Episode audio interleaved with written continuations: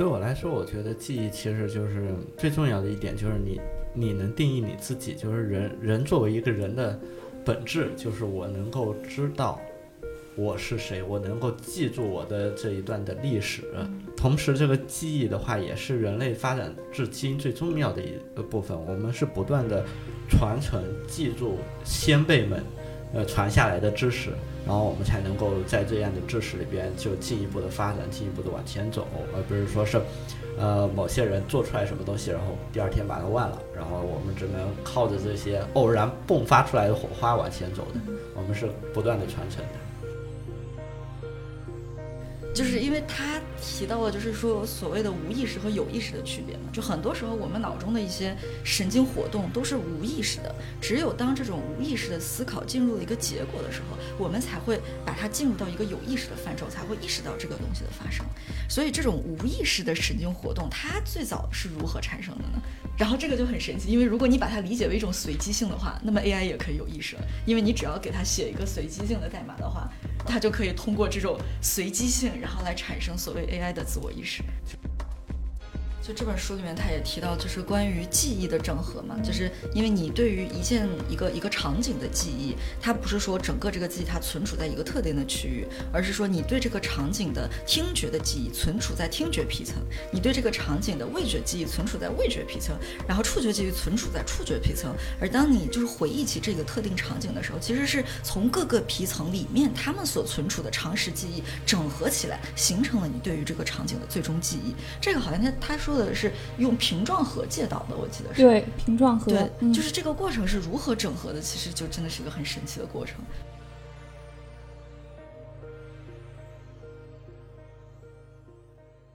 大家好，欢迎收听新一期的《和你谈心》，我是主播尤里，今天是我们荐书专栏的首期节目。想做这个节目的理由很简单，因为心理学类的书籍越来越多，有意思的、值得推荐的，总是会有分享的欲望。所以呢，今天我们要聊的书是《追寻记忆的痕迹》这本书，是我近期阅读过的印象最深刻的心理学类书籍。非常开心，我也邀请到了和我一起读过这本书的十一和锦鲤，和大家聊一聊我们对这本书的观后感。以及与之相关的有趣话题，在荐书专栏中，我们不想过多还原书中的内容，而是会把重点放在延伸话题的讨论上。当然，因为这是第一次尝试做荐书节目，欢迎我们亲爱的听众朋友们留下你们的宝贵意见和建议，还有分享你们推荐的书籍。现在，请我们的两位嘉宾介绍一下自己吧。大家好，我是锦鲤，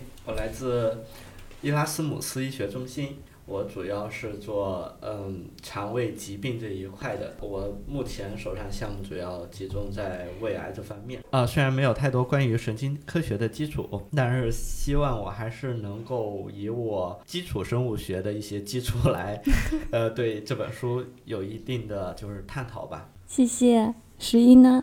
呃，大家好，我是鸟十一，我现在是在格罗宁根大学做鸟类生态学方向的研究。然后之前也是因为尤里介绍，所以接触到了《In Search of Memory》追寻记忆的痕迹这本书，我个人是非常的喜欢，所以今天也是很荣幸可以参与到这期播客中间，然后向大家来推荐这一本书。谢谢。今天我们还有两位特别的现场听众朋友。嗯，大家好，我是叶铁铁，然后是这个节目之前的嘉宾，我来自伊拉斯姆斯大学，非常高兴能够参加到今天的讨论当中。大家好，我是金钊。然后呢，是属于喜欢追寻记忆痕迹的这本书，也喜欢有理，更喜欢和你谈心这个节目。那非常高兴能在这里和大家相遇，谢谢，谢谢。所以今天我们是有好几位朋友一起来聊一聊这一本书，非常期待啊。首先呢，我会非常感兴趣，大家想到记忆的时候会想到什么？就关于记忆的话，我个人首先一个就是跟童年相关的记忆，就是我不知道有没有人跟我一样，就是有时候在回忆起来小时候的一些事情的时候，你用的不是第一人称的视角，而是第三人称的视角。就是我感觉我好像是作为一个一个旁观者，然后去看我小时候所发生的一些事情，所以就是会给我一种困惑感，就我也不知道这是我真实的记忆，还是说我通过旁观者的描述，就比如说我父母的描述，然后在我脑海中构建出来了一个虚假的场景，然后我。把它认作是我的记忆。就是跟这个比较类似的，就是像梦境一样的东西，就是在梦境的时候，你会突然醒来的时候，你可以记得梦境中的那些一点点的一个场景，但是你试图去把它记回忆起来的时候，就是它会流失的更多。就是这种很神奇的体验，我觉得是就是脱离于我们日常生活的记忆的另外的一种东西。嗯。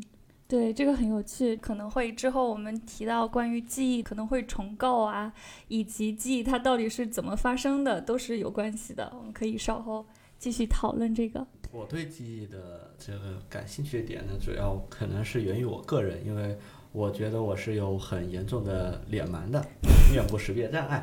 其实就是对我来说，就是每个人脸长什么样子，就当我离开这人，我会完全无法。回忆起来，我能回忆起来他穿什么，他发型怎么样，然后甚至他的一些习惯，可能我都能回忆起来。但如果让我去回忆他的脸的时候，我就感觉嗯，完全忘了是什么样子。比较相像的两个人，我会很容易的去搞混了。呃，就在这个情况下，有的时候我就会很好奇，别人去回忆其他人的脸会是什么样的呢？会怎么去回忆呢？因为。有的时候我也尝试过，就是说是使劲盯着一个人的眼睛、鼻子、嘴巴，然后就是去构建他眼睛的细节、鼻子的细节，然后嘴巴的细节等等。但是就是说是等到我转身离开后，然后我就会呃很难去重新回忆起来。但是就。也没有到完全无法认出人的这种地步，就是说是可能就是在初次的见面里边，我就很难去记住一个人，或者很难去和一个人就打交道。所以，如果能够对记忆有更深的理解，能够解决我这种严重的脸盲，也可以，我觉得会很有趣。脸盲现在给你带来什么困扰了吗？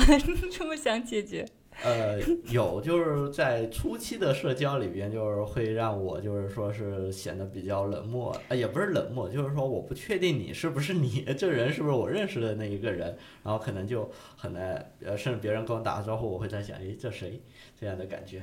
就永远无法在第一次自我介绍的时候记住每一个人的脸和名字。对的，对的。对，这个也是我自己也可能有一点感受，因为我会感觉明显。就是对某一些东西的记忆会比另外一些东西的要更深刻、更强。就比如说，你可能对面孔方面不太敏感，但我对面孔是比较敏感的，而且对空间这一类的东西记忆明显就比那种，嗯，陈述性知识，就是像一些文字的记忆更更强。所以就是这一点也是挺有趣的，自己观察到的。另外一个就是我感觉随着年龄的增长。一个很 很很难受的事情是记忆确实变差了很多，我不知道大家有没有这种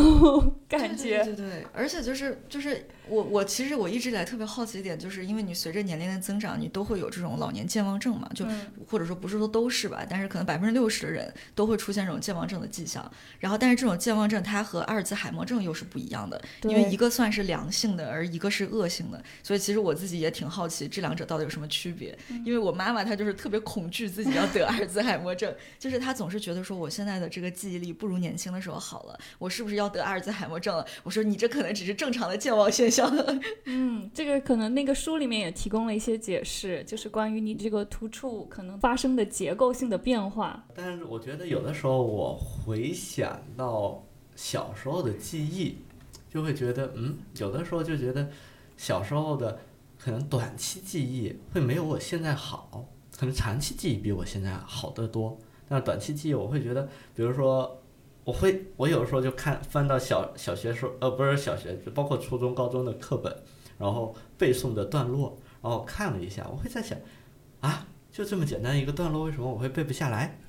会，这这么简单的古诗，为什么我当时会背了啊？背了多少遍，然后被罚站啊、罚罚默写啊什么的，为什么会背不下来？我会有这种感觉，然后，但我不太确定到底是。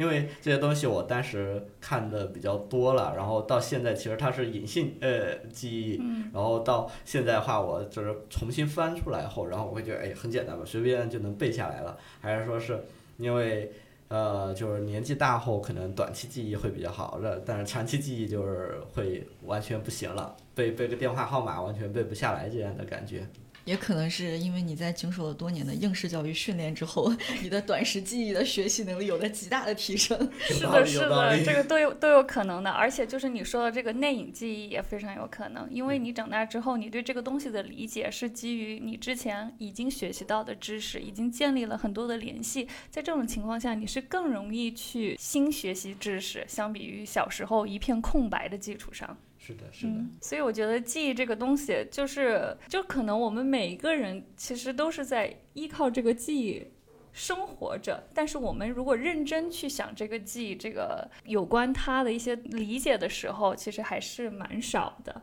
但这个我就想说，欢迎大家都来学习心理学，心理学。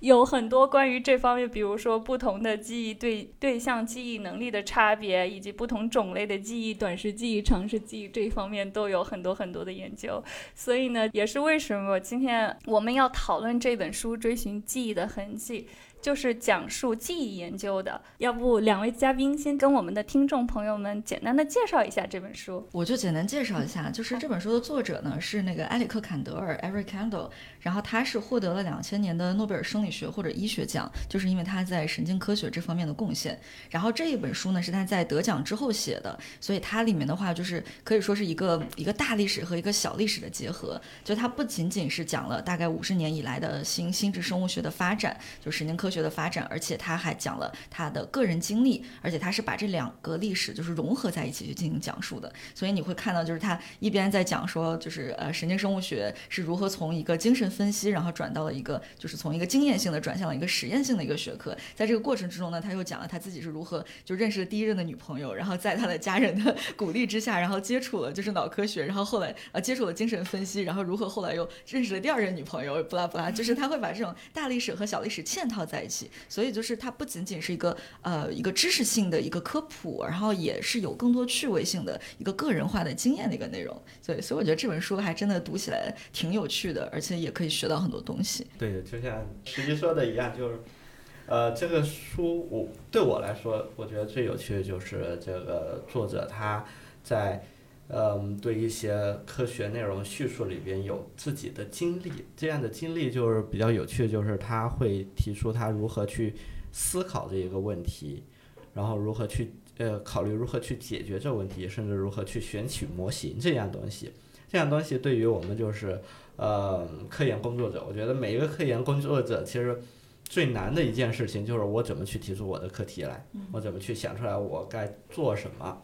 了解一个就是诺贝尔奖获得者的这种思路，整个从开始课题，然后进行实验，怎么去解决困难，怎么去选取模型的这整个的思路，我觉得是这呃对我来说是我认为这本书的一个很精华的部分，就是让我们更加的知道这些大牛他们怎么去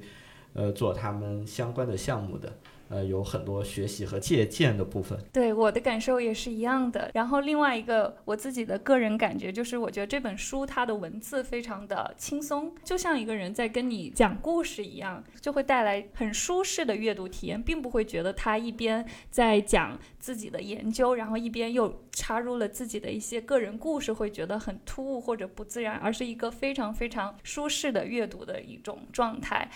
而且我我因为我自己是学心理学的嘛，所以我觉得这本书是心理学学生还有神经科学的学生是可以作为必读书目的，因为它包括了一个就是心理学的一个基础信息加工这整大块的一个历史。对于我们心理学学生来说，它是你在学习普通心理学之外的一个非常好的补充。然后对于一些嗯非心理学。专业的学生来说，也是一个极好的科普读物，所以这个也是我非常推荐这本书的一个理由。嗯，我觉得不只是心理学，就是神经科学也是。对对。因为就这本书，简直就像是一本。就是趣味性的神经科学导论一样，是的，是的，对，就是他会把所有这个神经科学啊、心理学史上的那些重要研究成果，然后就都会给你一一的介绍出来，然后并且是就像尤里刚才说的，是用讲故事的方式，所以是你是很趣味性的去接受了这些信息，所以就其实我个人的体验，我在看这本书的时候，我感觉好像是就是重温了一遍高中生物的很多知识，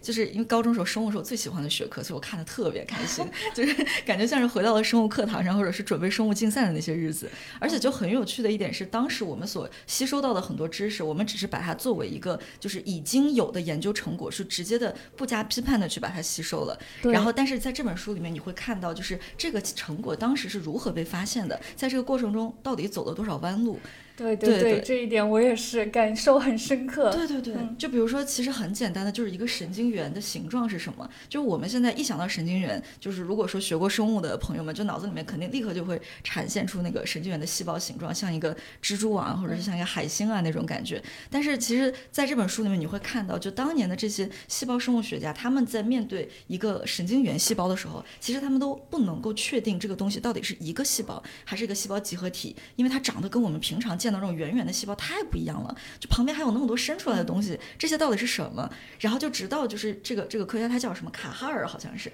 然后就是他作为一个神经解剖学家，他是就是首先他是研究了幼年动物的大脑，因为这样的话他那个神经元的那个突触就是会更加不是突触，就是它那个轴突和树突会更加的短一些，更加容易观察。然后用了那个银定位染色法去单独的去标记出来一个神经元细胞，然后才真正的让人们可以认识到一个神经元细胞原来它是一个单独的整体，它就是长成这个奇奇怪怪的样子的。但这些东西其实我们在高中生物的时候是不会去了解这些背后的故事，所以这本书就特别好的一点就是它会让你知道很多这种就是科学上的争论，包括汤与电火花之争。对，对，就真的很有趣。是的，而且我每次看到他们对一些东西的争论之后获得了一些突破的时候，我是有那种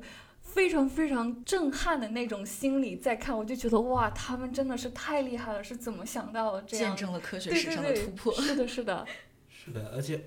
而且我觉得呃这本书里边他写的就是。因为他一步一步走下去的，嗯然后就能够让你就是理解的更加的透彻，而且能理解就是他为什么这样想，为什么去这样做。我印象最深就是钠钾离子通道这一个，嗯如果我没记错的话，高中时候我们学呃那个主动运输和渗透那一章学的，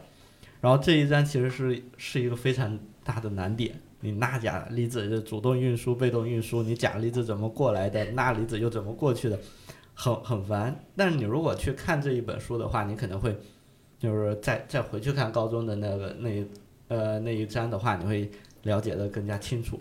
是的，是的，而且我刚刚也想到，其实这本书可能会对有一些呃，比如说文科的学生会有一些一点点的阅读上的困难，毕竟理解这些知识还是需要有一些其他前提在。但是我觉得，就是理顺了整一个的发展过程，即便你对某一些就是篇章可能觉得有读起来有些困难，但并不妨碍你去读其他的，比如说作者个人传记的那部分，以及后来的他的一些关于记忆的未来展望这部分，都是很值得大家可以好好读一下的。因为我看到豆瓣上的评分，这本书还是挺高的，但是它的这个评论也也蛮两极的，就有些人是直接 看到那个就被劝退，然后有一些人就会觉得哇，这本书改变了我的人生。所以说到这本书，它的这个标题是叫《追寻记忆的痕迹：新心智科学的开创历程》，英文上它翻译的是嗯、A Science of Mind。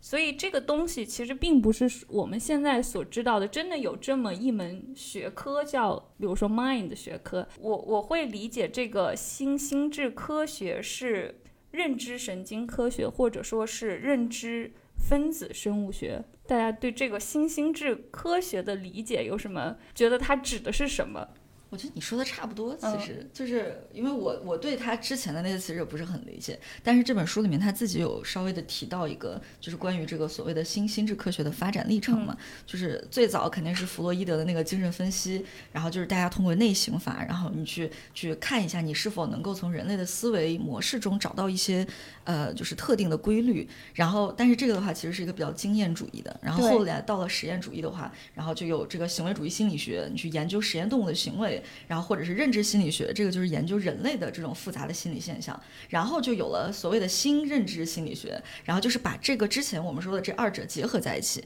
就是你是通过动物研究动物的行为，然后去试图去探索就是这种高级心理过程的本质，然后再后来他又去和那个神经科学融合，然后又和分子生物学融合，所以是一个就是融合了很多学科以后形成的这样的一个现代的一个呃心心智科学这样的一个一个学科。嗯，对，我的想法跟十一是一样的，就是说是这应该是一个非常非常交叉的学科，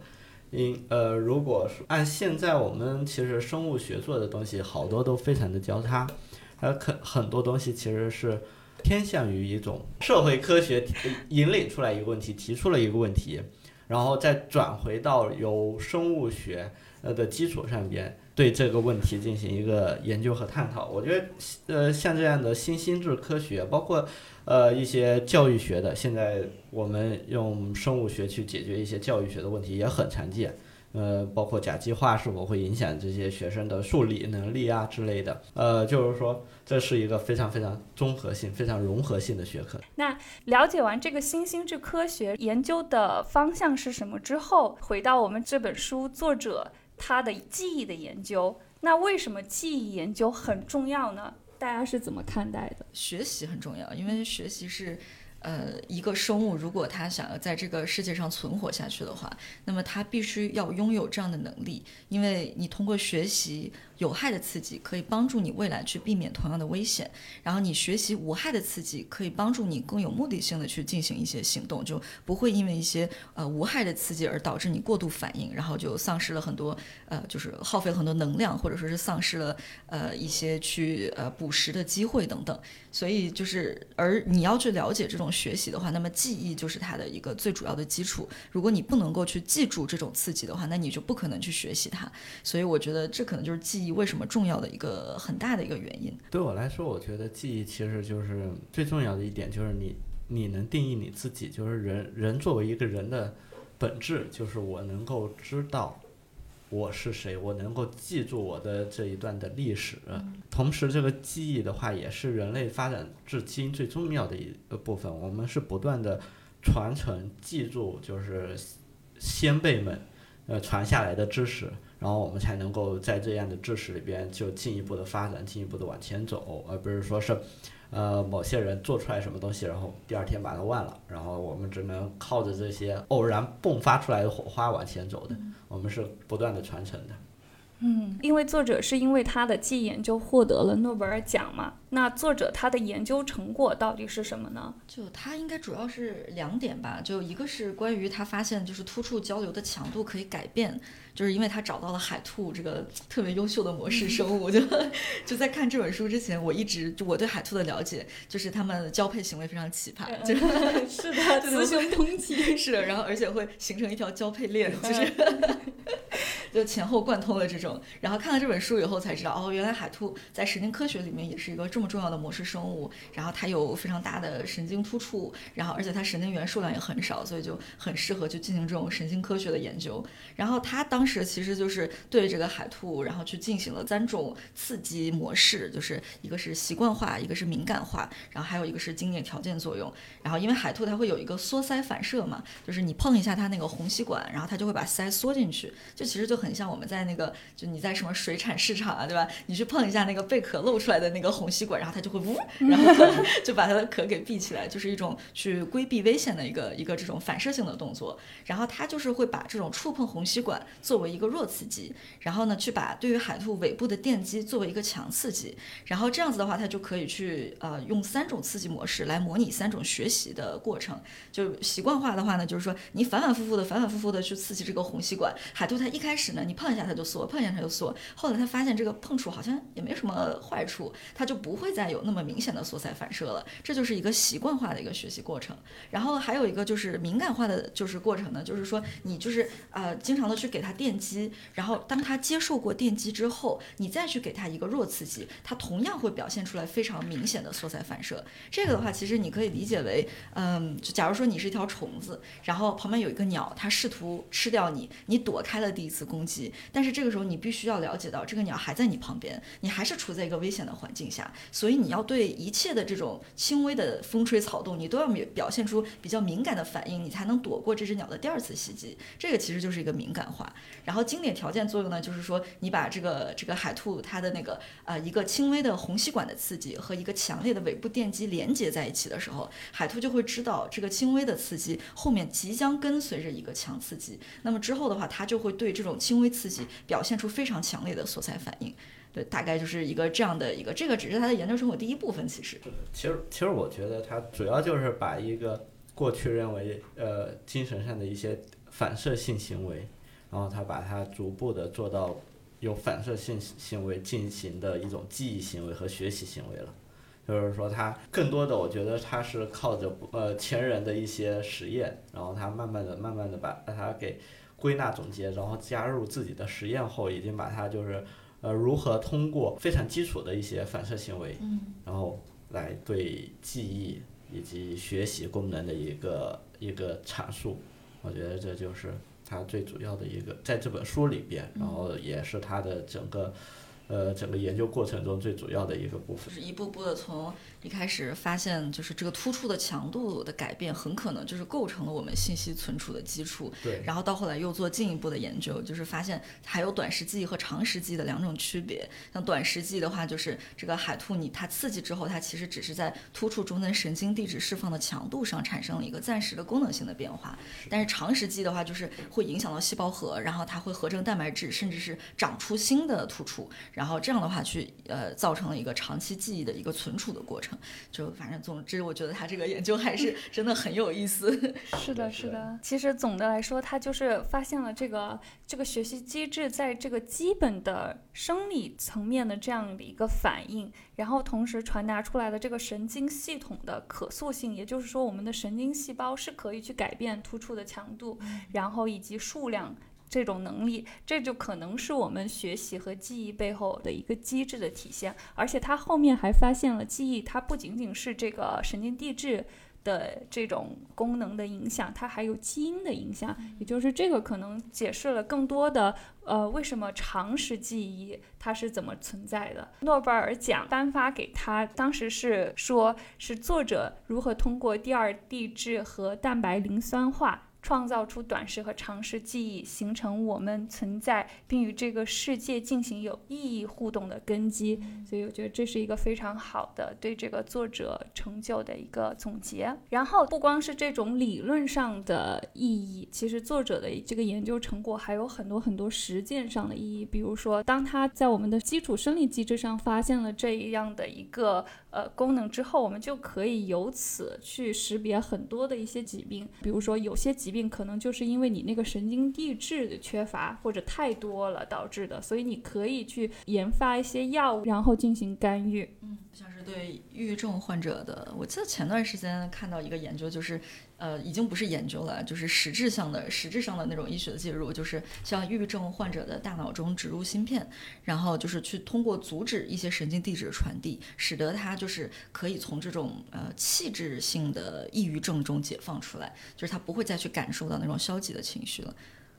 这个是已经发展到什么程度了？就是我所看到的这个，就是已经是在针对患者所进行介入性的治疗了。哦，其实看这本书的感受，作者他做了很多很多研究之后，对记忆的理解，实际上我我个人觉得是有一个质的飞跃的。但是虽然解决了这些问题之后，还是有很多很多的接踵而来的难题，现在是尚未攻克的。虽然我们有知道了最简单的一个记忆的环路是什么样子的。但是我们人的这种复杂的记忆会包括有很多很多不同类型的记忆，比如说就像你说的，你对面孔的记忆，然后还有我们对场景的记忆、对声音的记忆，或者说一次经历的记忆，这些记忆在大脑的内部是如何表征的？可能是现在的科学家们正在攻克的部分。因为像这个这个作者他的研究的话，他研究刚刚开始的时候嘛，就特别搞笑，他对他的导师说，那时候他刚刚本科毕业，好像是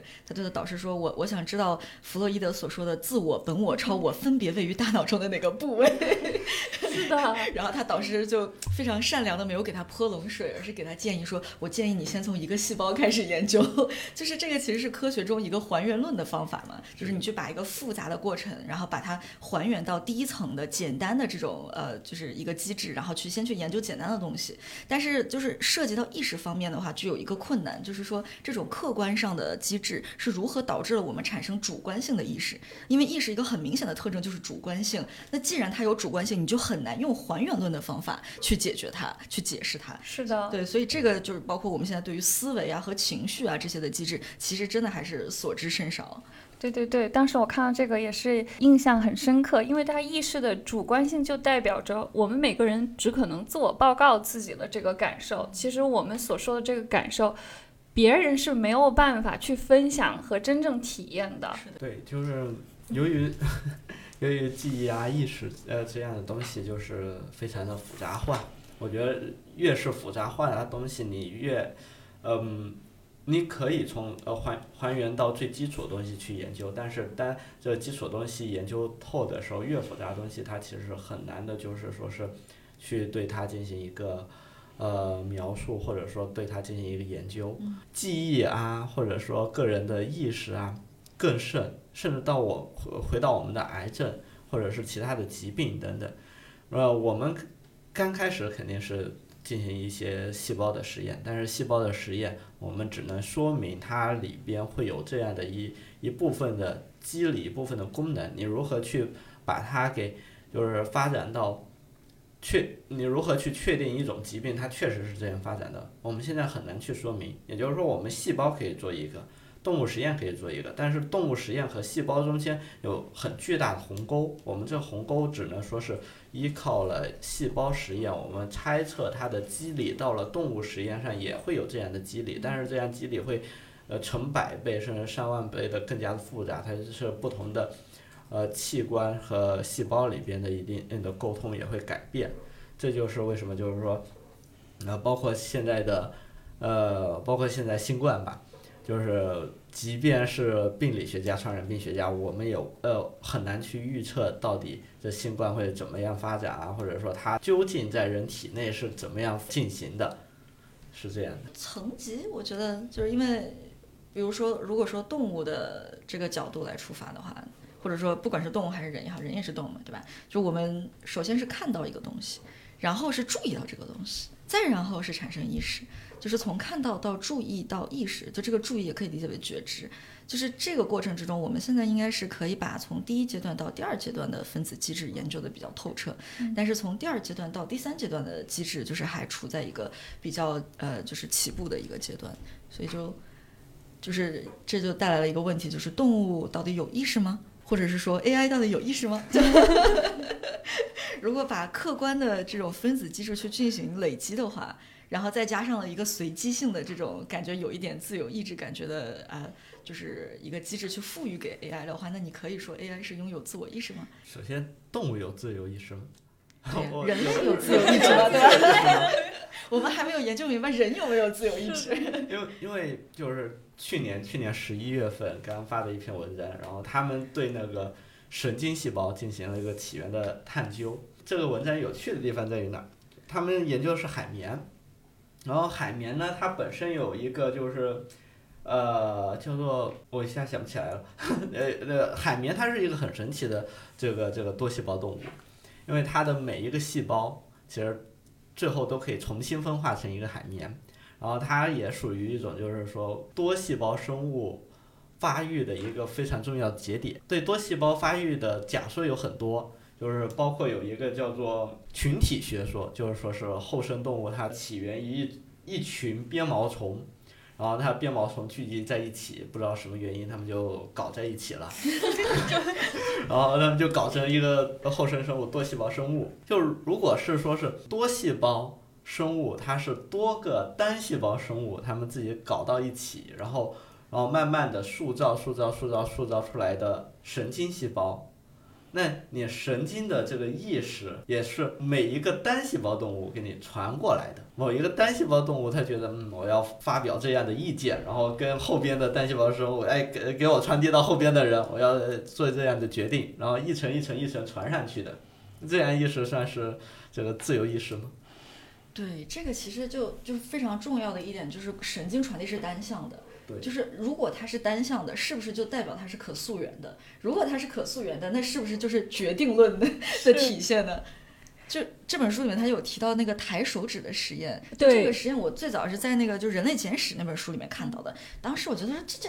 这个人肯定是因为他是个伪科学家，所以他把这个 实验给误读了。然后后来我就在这本书里面看到这个抬手指实验，它就是什么呢？就是呃你在那个志愿者的头上连一个电极，然后这个电极它可以探测到一个准备电位。这个准备电位是什么呢？就是说当你想要抬起手指之前，然后你的大脑中产生的这个就是让你准备要抬起手指的这个这个准备电位。然后，但是它同时又让这个志愿者去表现出，就是这或者或者说汇报出来他们这个产生抬手指的意愿的时间，然后就发现呢，这个准备电位发发生在他们开始了想要抬手指这个意愿的二百毫秒之前，也就是说，在你自己产生了你想要抬手指的想法之前，然后你的大脑已经在做出决定了你要抬起这根手指。就是这个抬手指实验，就是让人开始质疑人类到底有没有自由意志这个问题。就我之前有一本我特别喜欢的，就是科幻小说的作者就特别讲了，他有一一篇短篇小说，就是叫叫哎叫什么我忘了，但是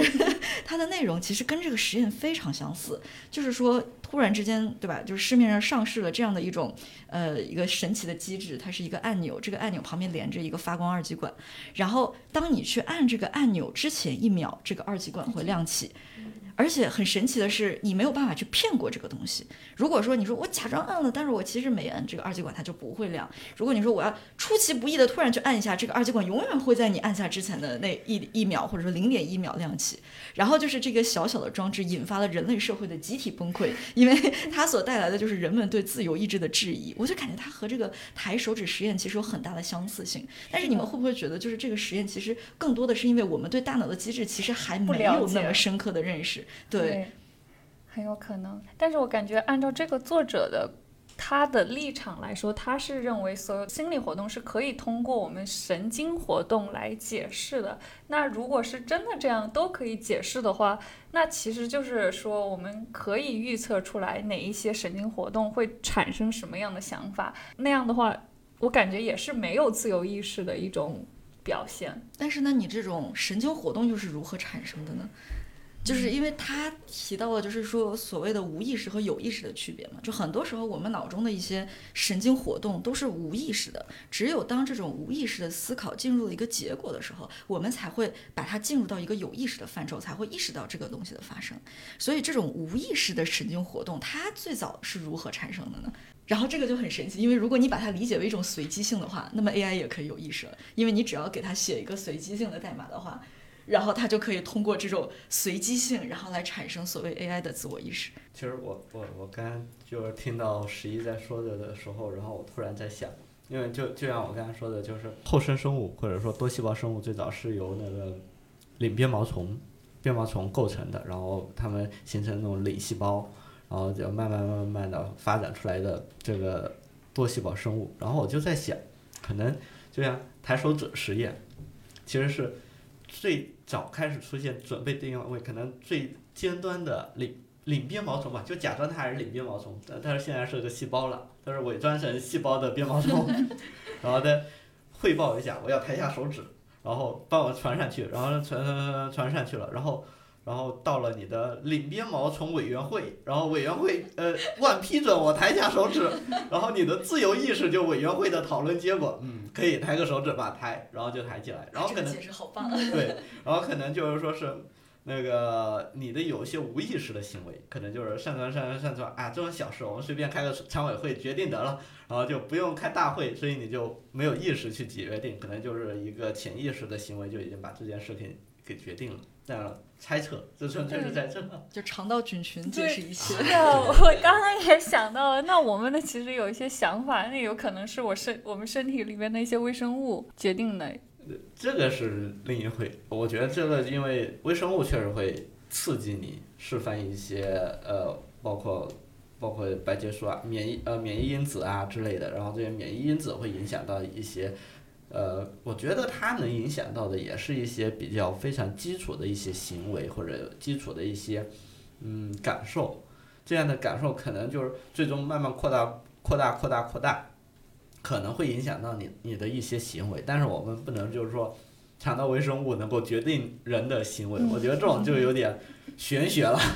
嗯，对，我记得这个书中也是说到，其实我们对很多现实事物的一些反应，比如说你在看到一个色彩的时候，你大脑的那个神经通路是可以被发掘到的，但是到后来你是怎么去知觉这一个色彩的时候，是现在目前没有办法解决的问题。就是说你的知觉是怎么整合的在大脑中？毕竟你看到一个苹果，你会看到它的颜色，你会看到它的形状，甚至它的味道，这些都是通过不同的神经通路，然后。后传递到这个大脑皮层，但是之后你怎么整合成就是这一个苹果？它这个苹果和其他苹果有什么区别？而且你吃就会引发你对吃苹果这个记忆有什么区别？这些都是可能现在太过于复杂，还不知道呃怎么去解释的这个方面的问题。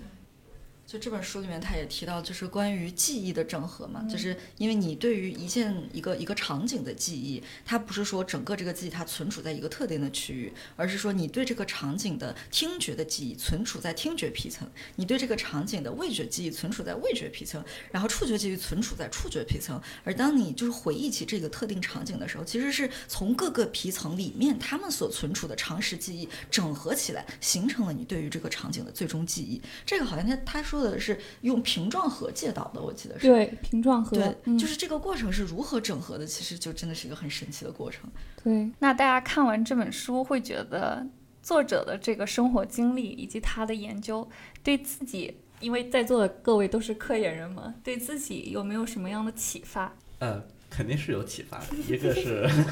我觉得作者他最有趣的，呃，不能说最有趣，就是对我最有启发的一点就是他其实。更加的综合，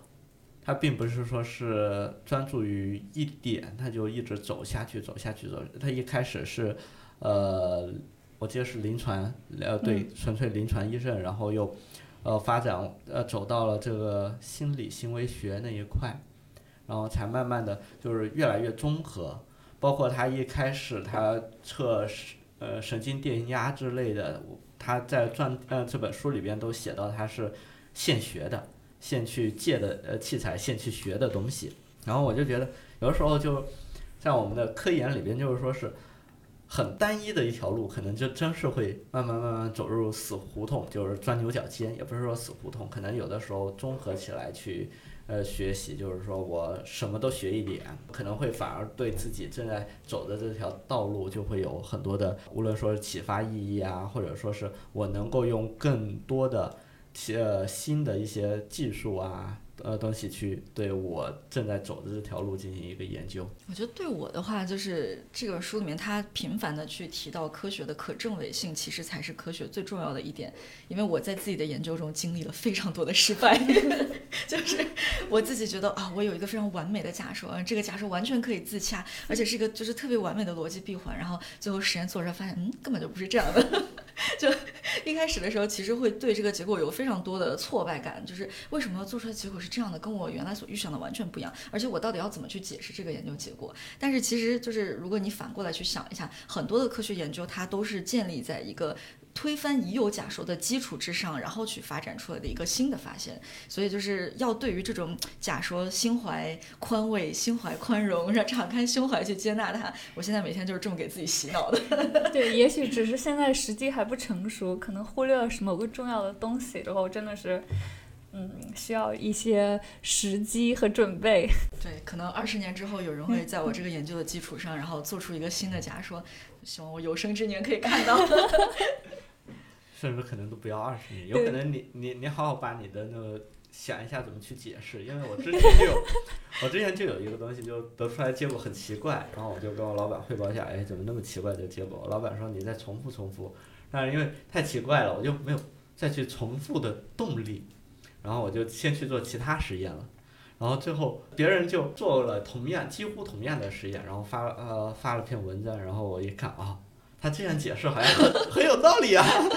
那我但是怎么就没有想可以这样解释呢？然后呢就讲故事的能力对，不，但他解释出来这个就感觉很有用这个东西。但是我刚刚看那么奇怪的东西，我说嗯，要么是我做错了，要么仪仪器不不灵敏，要么怎么会那么奇怪？要么就是我的假设完全是错误的。对，另外我我个人感受很深的一点，还是从作者他整个科研的这条道路的叙述，我感觉合作非常的重要，因为他一直是有很好的导师，然后很好的同事，很好的学生，就是如果是一个人的话，是绝对不可能完成这样的研究。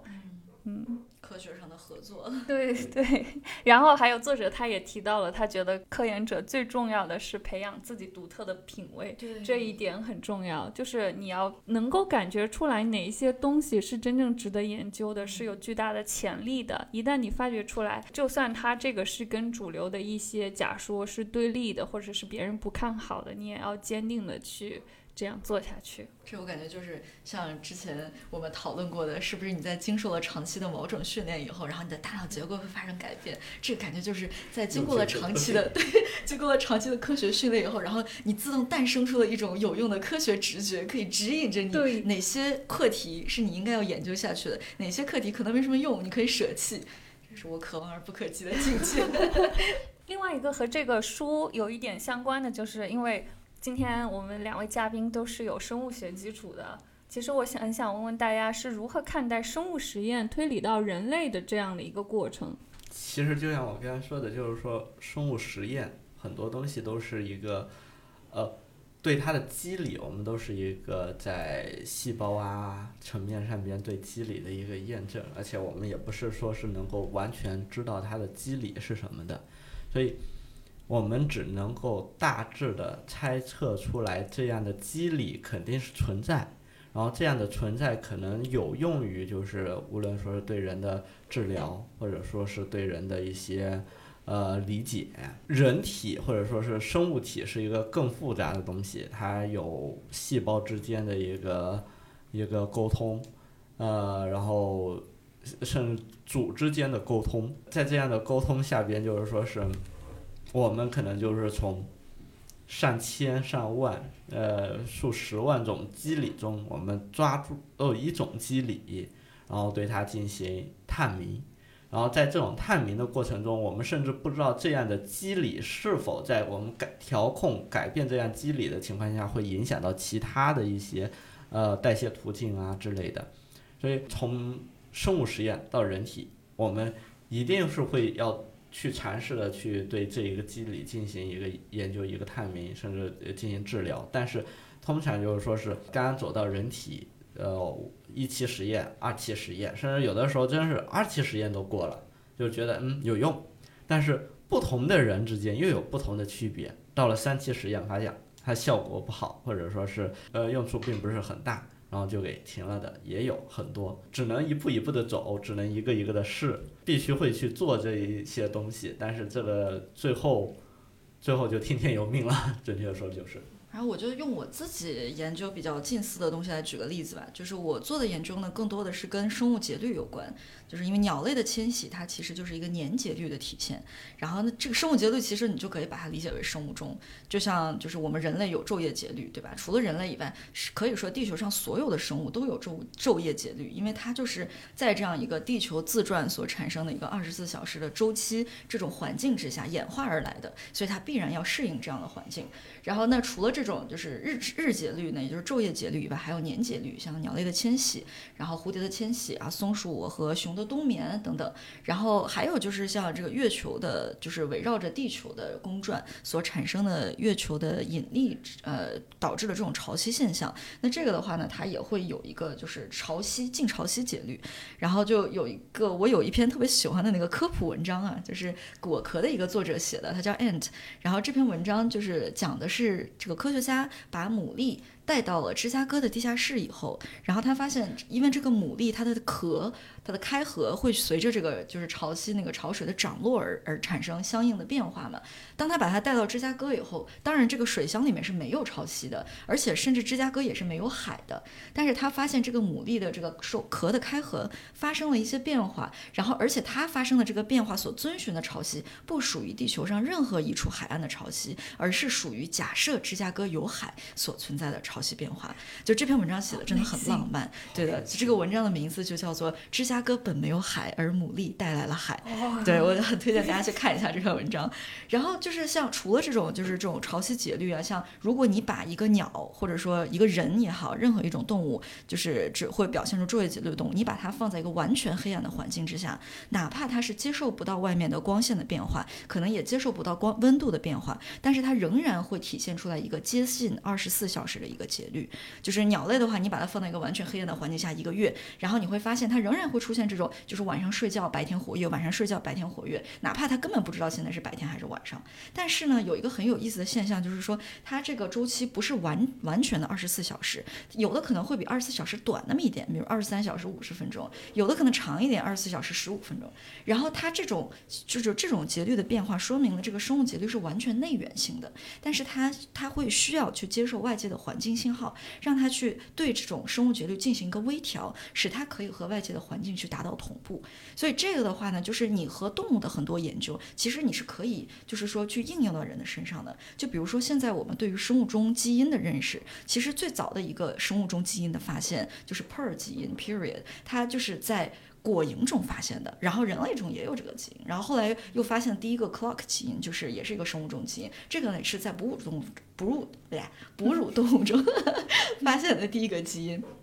然后就是等等像这样的东西，因为其实这个生物钟它的机制是一个非常保守的一个东西。所谓的非常保守，就是说因为这个。这个这个这个机制所产生的环境压力是针对于几乎所有的生物一视同仁的，所以它们都需要进化出或者说演化出相似的机制来适应这种环境的变化。所以我是觉得说，针对于这种很保守的现象的话，像这本书所探讨的学习和记忆，或者说你像就是我我所研究的这种生物节律，其实都是可以从动物就是很大程度上，然后再去推导到人的。当然它不可能一模一样，但是我们可以从动物身上得到很多的。的启发，其实我觉得这这件事情确实很神奇，就是感觉他们动物学的，然后动物学的东西推导到人的正确度，远远比我们从细胞推到人的正确度高。说句实话，因为细胞毕竟，因为细胞是鞭毛虫 细胞鞭毛虫，对，不包括就是最早的话，呃，不是不能说最早，到现在为止，你每年都能看见呃那种。科技报道说啊，某某某科学家发现了什么什么对癌症有抑制效果，可以治疗癌症。每年你都能看见好多这种文章。但是说句实话，就是回到我们这里，我们说我们撒把土都能把这这癌症给抑制了，癌细胞的发展给抑制了。你你随便弄，呃，随便滴大不了滴两滴硫酸，我保证你癌细胞死完掉！不是呃，怎么可能会说是无限繁殖？那问题是就是到了人体内。你就很难再去重复这样的东西了，反而是动物学上的很多东西，包括为什么我们要做小鼠。但问题是现在就由于严格的实验伦理学，我们都是需要在这个呃细胞上边，就比如机理探明了，我们再回到动物上边，然后动物完了，然后可能就呃再到人类。这样的话就是说是整个模型的一个建立的话，就是说是嗯，为什么说我们现在就是。呃，纠结模型的建立，怎么才能找到既比细胞好，又比动物就是没有那么多伦理学东西的这个触犯的东西的模型？我对十一讲的那个生物节律的问题很感兴趣，然后我就想到，就是人他在那个，比如说压力大的时候，他的这个节律可能会失调，然后人就会出现这种失眠的状况。同样就是说，鸟类它可能也会有压力大的时候，然后他们会可能会把自己的羽毛拔光。但是我在想，就是这种压力它会影响。它的这种呃生物节律吗？比如说它的睡眠，或者说它其他方面的呃这种行为的表现，不光是在鸟类或呃在其他的动物上面。有这种呃状况出现吗？比如说失眠，在鸟类的方面，我还真的没有关注过这方面的研究。就是你所提到的，就是像动物压力大的时候，就鸟类压力大的时候，它可能会有拔羽症。就比如很多鹦鹉这种宠物鹦鹉之中会出现这样的现象。如果主人忽视它，然后这个鹦鹉会产生抑郁的情绪，然后它就会拔掉自己。全身除了脑袋以外的羽毛，因为脑袋它够不着，呈现一个只有脑袋有羽毛的状 态。对，但是在野外中，其实你很少观察到这样的现象，因为野外的鸟类的生存压力是很大的。如果他患上了这种抑郁的情绪，那么大概率他在被就是研究者发现之前，他已经被吃掉了。对，或者是他因为没有办法能够有效的获取食物，他已经就是被自然淘汰掉了。这就是为什么其实你在野生的鸟类中，你也很少发现得癌症的鸟，因为大部分这种鸟就是在你发现之前，它已经就是拜拜了。对，所以我确实是没有关注过这方面的研究。但是像你提到就关于人的这个压力受到的变化，其实有一个挺挺明显的一个例子，就是夏令时。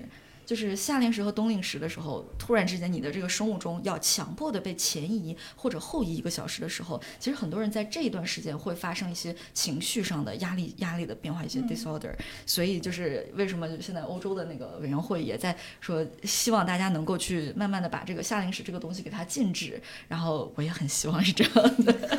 但是目前为止我们还是要经历这种夏令时的痛苦的折磨。谢谢。我还有一个额外的，可能也没有太相关，就是你说的那个节律，像我们人类活动，因为有灯光的这个发明，晚上的活动会越来越多，然后这个东西会有影响到我们的那个本身的那种原始的生物节律吗？而且就是比如说和我们更亲近的，就像你说的宠物鸟、宠物猫、宠物狗，它会因为这个人类的这个环境的变化，然后跟其他的它们的同类动物会不一样吗？我感觉好像在宠物猫中，应该很多有养猫的人都有这种感觉，就是说这个猫已经脱离了这种夜行动物的节律，它的节律其实已经和人类非常近似，也是在白天的时候活跃，然后晚上的时候睡觉。当然晚上它可能总体来说还是会比人要活跃一些，人类可能除了去洗手间就不会有什么别的活动了。但是就是具体说它这个有没有影响到这个猫的情绪？或者说影响到它内分泌，这个我真的不了解。嗯，那我觉得这是一个很有意思的问题。然后还有一个跟这个书也有关系，然后跟大家的专业有很关系的，就是大家怎么去理解这个神经递质的作用？因为这个书里面也多次提到了多巴胺、血清素之类的这种影响在我们的生物。生理机制上扮演着非常非常重要的作用，然后我们心理学的研究中也有很多去关注像内啡肽呀、催产素这些神经递质对我们的影响。不知道大家是怎么看待这些神经递质的？是因为你刚才提到多巴胺嘛？其实我觉得可能很多普通人就是。对于多巴胺的了解，就是它在爱情中的作用。就可能大家都听过一个说法，就是说爱情只能维持十二到十八个月，就是因为多巴胺的分泌只能持续这么久。对，因为多巴胺它是一个，就是怎么讲，它是一个奖赏期待的这样的一个机制。就有一个实验，就是说，如果你在那个鸽子的笼子里面，你放一个按钮，然后你设置，比如说让这个鸽子连续按这个按钮五次，然后就会出来一个食物，然后这个鸽子就可以吃的话，那么一开始呢，当鸽子学习到了这个，它就会很开心。然后你可以检测它的多巴胺水平在上升，但是如果说就是持续一段时间以后，这个鸽子知道我只要啄五下，我就能得到一个食物，这种多巴胺的释放就不会再那么强烈了。但是如果你把这个按按钮可以得到食物的次数，把它设置为随机的话，就是比如你你有的时候你可能按一次就能得到食物，有时候你按十次才能得到食物，那这个鸽子像疯了一样，就不停的在啄那个按钮，然后它的多巴胺的释放水平会急剧的升高，就是因为对这种期待所产生的不确定感，这种惊喜的感感觉，才是就是多巴胺释放所带来的，就是或者说影响多巴胺释放的这样的一个因素。其实你人类社会中就最明显的一个刺激多巴胺释放的就是赌场，对老虎机，因为你根本不知道就是它会带来什么样的结果，而这种惊喜感、这种期待感。会刺激的多巴胺强烈的分泌，而在就是像这种恋人之中呢，就是多巴胺是一回事，但是在多巴胺的就是它的这个呃释放消退之后，就接下来占据主导地位的是像就是内啡肽啊、血清素啊、血管升压素啊、啊催催产素啊等等这些其他的因素，这些因子呢，他们是相当于是更多的去受到当下的一个奖赏，而不是像多巴胺一样是受到未来的奖赏的一个期待，所以就是说所谓的呃说爱情过了一年半。或者说过了一年它就会消失的这个说法并不是很准确，但是如果你把爱情换成激情的话，这个可能才比较准确，因为激情其实就是一种对于未来的期待感的这样的一个体现。嗯，说的那个就是如果他把那个鸽子它这个次数变成随机的话，我当时就想，这给我们的爱情有什么启示？那就是对一个人一会儿好一会儿不好，太坏了。渣男手段。是的，哎 所以他们的这种渣男手段也是有一定的科学依据的。PUA 嘛，这不是？对，但是我们非常不提倡啊。最后一个有这个很感兴趣的问题，也是跟刚刚大家说到这个神经递质的作用有关。也就是说，我们会发现有一些东西是可以用来投入产业的，就是我们现在研究的发现。而且这些东西它不光是有这个，嗯，比如说基本的这种疾病治疗的目的，也有可能是一些对于普通的人能提升他们能力的这种呃目的。所以大家对这种生物技术的产业有什么样的看法？嗯，就是像刚才我们就提到有一个大脑芯片的植入，然后可以去介介入抑郁症的治疗嘛。但是其实这个东西你可以把它应用于医疗，你也可以把它应用于。就是可能是比较危险的一个方向，就比如说对于恐惧的意识，对于恐惧它是无意识先于有意识，就是你其实是先产生了生理反应，然后你才产生情绪反应，是生理反应，就是激素的分泌导致了你产生这种恐惧的情绪。那是不是如果说我们往士兵的脑中植入一种芯片，可以抑制这种有这种无意识的？就是生理反应的话，我们就可以制造出一种没有恐惧的士兵。这个其实我觉得就是这种科研的一个比较危险的应用的方面，所以这个就需要很多伦理上的东西去介入它，然后使得我们可以去选择那些更加的去应用于人类的福祉的一些应用，而不是去选择另外一些比较危险方向的应用。我觉得这些东西就是在生物学上很多东西你很难说，因为运用毕竟不是生物学家跑去运用的。很多东西生物学家做出来了，发了篇论文，他也没想到最后会运用到什么地步，而且甚至有些运用，包括海洛因，海洛因它的原意不就胜利女神嘛，就有点像你刚才说的，它一开始就在士兵里边用，然后用于士兵克服自己焦虑啊、紧张以及恐惧用的，然后包括很多你觉得不好的东西，甚至伦理上边有问题的东西，最极端的例子包括之前的那个。呃，CRISPR 的那几个基因编辑的艾滋病婴儿，那些东西都是，甚至于呃，不能说甚至，有一部分生物学家，不仅是中国的，呃，是指全世界生物学家觉得是有意义的，是应该去做的，仅仅是当时可能没有下定决心走这么一步，所以当时这件事出来的时候，呃，有一部分生物学家还是在讨论中的，就是你这样的。呃，产业化很多东西你是需要，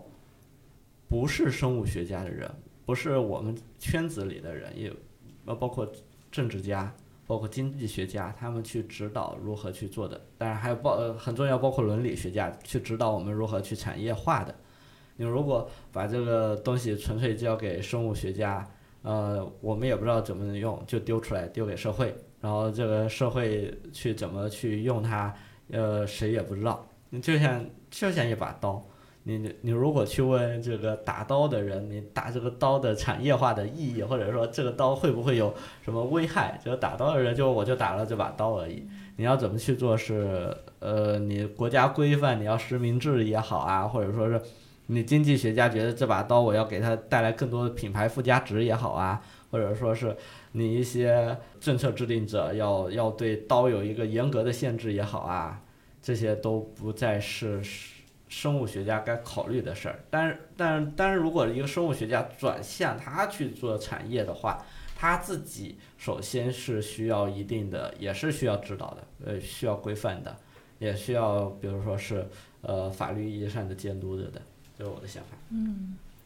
可能有一个有一点点敏感的话题。就是现在的这种舆论，比如说所谓政治正确，它可能现在反过来会影响你科研的这种选择和自由。这个东西怎么说呢？我知道有一呃有些人就是自己做的很开心，但他就是说我不发表呗，你舆论就不知道。就是呃，当然这个东西不是说是拿人做实验或者做呃这种伦理上的，你可能就是做出来后，然后我符合一些的伦理的规范。但是我不会把这些东西发表，我会压下来掉，因为确实是现在的政治正确确实会影响到你的一些，呃，尤其是伦理学上的东西、生物学上的研究，呃，最简单的就是之前有过不同种族的这个头围的测试，这种东西现在已经是不能再做了的。嗯。你这种东西会，就算你不说什么，我不说呃头围是否跟什么智力什么相关，但是你如果做出来这个东西，你如果发表了，也会呃有一定的会受到道德谴责。然后还有之前就是，呃新冠最严重的一段时间，有一篇文章就是他做了一下新冠它和一些胃部疾病的一些呃相关性的东西，但他那篇文章。他也没发很好的文章，然后但是他的文章就是做的有些不完善，然后立刻就我看我就立刻看到后边有 letter 了，然后就发过去，就是要求对这篇文章进行撤稿，就是说你这篇文章有有很多不完善的东西，就是你在统计学上边有一定的选择，你不能这种写，你写了的话会增加人们对新冠的一个心理的上的压力，会让人们更加担心新冠之类的。但是说句实统计上永远都找得出毛病。对，统计学上是永远都能找得出毛病，而且你的实验你永永远不可能完整的。说句实话，比这个实验做的差很多的文章我也看得多，但是问题就是说，当你触及到了一定舆论的呃因素、舆论的产的时候，你肯定会被更多人去呃审核检验，就觉得你这这做的不好，那做的不好，你会不会就是引起人们更多的焦虑啊什么的？这也是肯定需要考虑的。我记得几年前英国有篇文章，它就是去研究那受教育程度的人群的基因和受教育程度低的人群的基因之间有没有分有没有分别，而且它的那个答案是肯定的。然后当时这篇文章就受到了极大的 争议，就是说你不能够说你从基因的角度，然后说你你说就是啊有这个基因的人，他的受教育程度必定高；有这个基因的，他受教育程度就必定低，就是会存在这样一种对于社会阶级的。呃，一个基因决定论的这样的一个影响，而且包括就你刚才提到的贺建奎的那个基因编辑婴儿，在国内就受到了非常大的争议，但是好像在国际学术界其实并没有受到这么多的非议。对，就是有的时候就可能确实存在这样一种技术自由、技术进步和伦理之间的壁垒，因为社会的进步永远是跟在技术进步之后的，你肯定是先因为技术的发展，然后社会出现的一些问题亟待解决，然后才有社会的，就是呃像这些伦理规伦理规范啊，或者说法律上的一些进步，然后去去禁止这些有这些技术进步所带来的一系列灾难性的后果。哎，但是这个东西其实又有一个问题，就是说我们禁止了这些，假如说啊，就是针对像这本书的内容来说，我们禁止了这些对于脑生理的一些直接性的刺激，比如说你在士兵的大脑上置入一个芯片，然后你让它产生成一种没有恐惧的机器人，这种直接性的生理刺激和间接性的这种情绪上的一个一个介入，就这种操纵，其实它真的有什么本质上的区别吗？对吧？就像尤里刚才所讲到的渣男，对吧？对于就是他他所就是这些他的受害者们的这种 gaslight 这种煤气灯操纵，然后或者是像像一些呃什么游戏的正反馈通路，对吧？就通过你去打游戏，然后你不停的升级，然后你不停的打怪，然后你一直都能够获得一个奖赏，让你越来越对这个游戏的痴迷，甚至是像社交媒体现在对我们这种注意力的操纵，就是通过大数据，然后通过你曾经 like 了什么什么样的内容，然后他就不断的去给你推送类似的内容，让你愈发的把你的时间去投入在这样的一个社交媒体上。其实所有的这些都是一个在间接性的操纵我们，它这个和直接性的间接操纵在伦理上到底有什么样的明显的边界呢？这现在是现在人类的难题。而且，其实我是觉得，像很多研究者，他其实他做出这个研究是个很单纯的这样一个过程，但是当你被一些媒体所报道的时候，就带有了很多的一些取向，嗯就是可能也对这些结果进行了一些误读或者歪曲，所以我觉得这一点上。嗯，就是想要去了解什么结果，最好还是去看原文。今天作为这个荐书专栏的首期节目，和大家聊这本书聊得非常的开心，呃，也期待我们接下来有其他的越来越有价值的书跟大家分享和推荐。然后，以上就是本期节目的全部内容。感谢我们的嘉宾十一和锦鲤，以及我们的现场听众叶提提和金照。大家下次再见吧，拜拜。拜拜拜拜。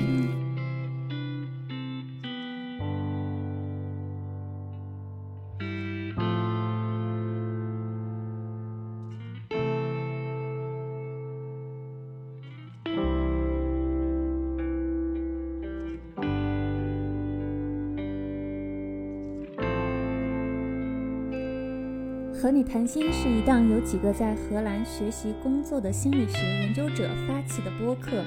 旨在从心理学的视角来探讨我们的日常生活，分享有价值的研究，提供有意思的观点。很高兴能在播客中与你相遇，和你谈心。你可以在小宇宙、Podcast、喜马拉雅等平台收听我们的节目，也欢迎在评论区留下自己的观点。如果你喜欢我们的节目，记得在苹果播客给我们五星好评哦。